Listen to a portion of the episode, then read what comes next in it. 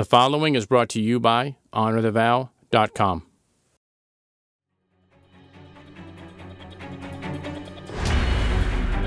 Welcome to Rapid Fire. In this arena, we not only want your marriage to survive, we want it to be thriving and passionate.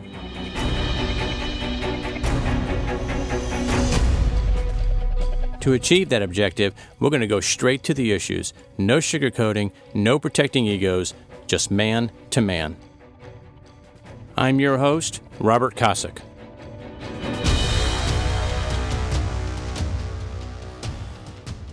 Welcome to episode 26 Friendly Advice. Who is the first person you talk with when you need advice? Well, I guess it depends on what advice you're seeking, so let's narrow it down a bit. Who do you talk with when it comes to advice about your marriage?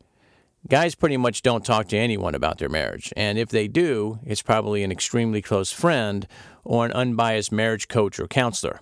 Women, on the other hand, tend to talk freely with their close friends and family members about their marriage. When it's bad, that is. In some cases, women will even confide in a close male friend because he can give advice from a guy's perspective, or at least that's the theory. When women have exhausted all the options offered by their family and friends, the next logical step is usually to suggest marriage counseling. Hopefully, your marriage is going strong and there's nothing to worry about. However, a weekend marriage retreat every now and then never hurts and often enhances even great marriages. You may ask, why fix something that isn't broke? Well, the best I can do is to tell you to think of it as an annual checkup with a little preventative maintenance here and there. Even a well running car needs to have the oil changed periodically if you want it to keep on running well. Kind of the same thing in marriage. So let's shift gears and talk about a marriage that's not doing so well. Is talking with family and friends about your marriage a problem or is it a good idea? Let's start with the good idea part of it. They have your best interest in mind, they really only want to help, and they probably want to protect you from getting hurt. All good stuff, right?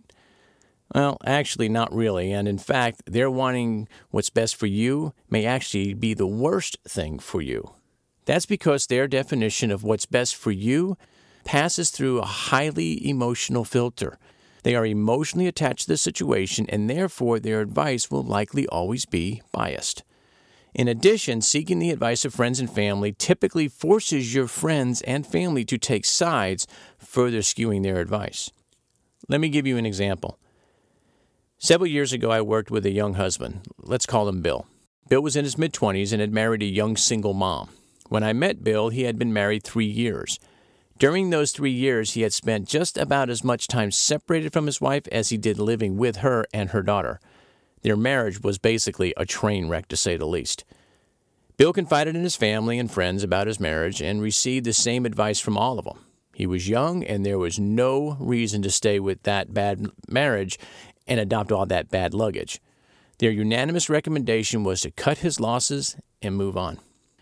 The only problem was that no one bothered to ask Bill what he wanted. Bill loved his wife and her daughter, and he wanted nothing more than to fix his marriage and build a new life for all of them.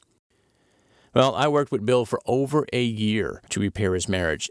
It got very tough at times, and he even thought about giving up a couple of times. In the end, though, Bill's wife finally realized that he was never going to walk away, and for that, he won her over. We are now almost four years down the road, and Bill's marriage is still going absolutely fantastic. Here's my advice for what it's worth. If your marriage is struggling, avoid at all costs seeking advice from close friends and family. You'll only force them to choose sides, and their advice will be tainted anyway. Also, when you do fix your marriage, reconnecting with your friends will be easier because they don't have all that bad history to muddy things up or to question your decision to work it out. Trust me, it's better if you don't involve them. Instead, seek help from a Christian counselor or a Christian marriage coach. Both of these people will not be emotionally attached to the situation, and therefore their advice will be unbiased. Well, at least it should be. They will also, or at least they should, be straight with you and call it like they see it. Egos, protecting one's pride, never helped anyone improve. Nobody likes to be told they're screwing up, but sometimes it just needs to be said in order to start the healing process. An unbiased coach or counselor should do that for you. As a final note, seek out an older couple that is not a member of your family and that's been married for at least 10 years longer than you have been married. 20 is even better. No doubt that couple has experiences similar to yours or at least have helped other couples get through it. It's a great thing to walk with a couple that has already made it through the valley and are now looking back from the mountaintop. Their perspective will give you great insight, great inspiration, and wonderful encouragement when you need it most.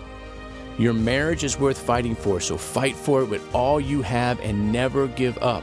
Who knows? Maybe next time I'll be talking about your marriage instead of Bill's.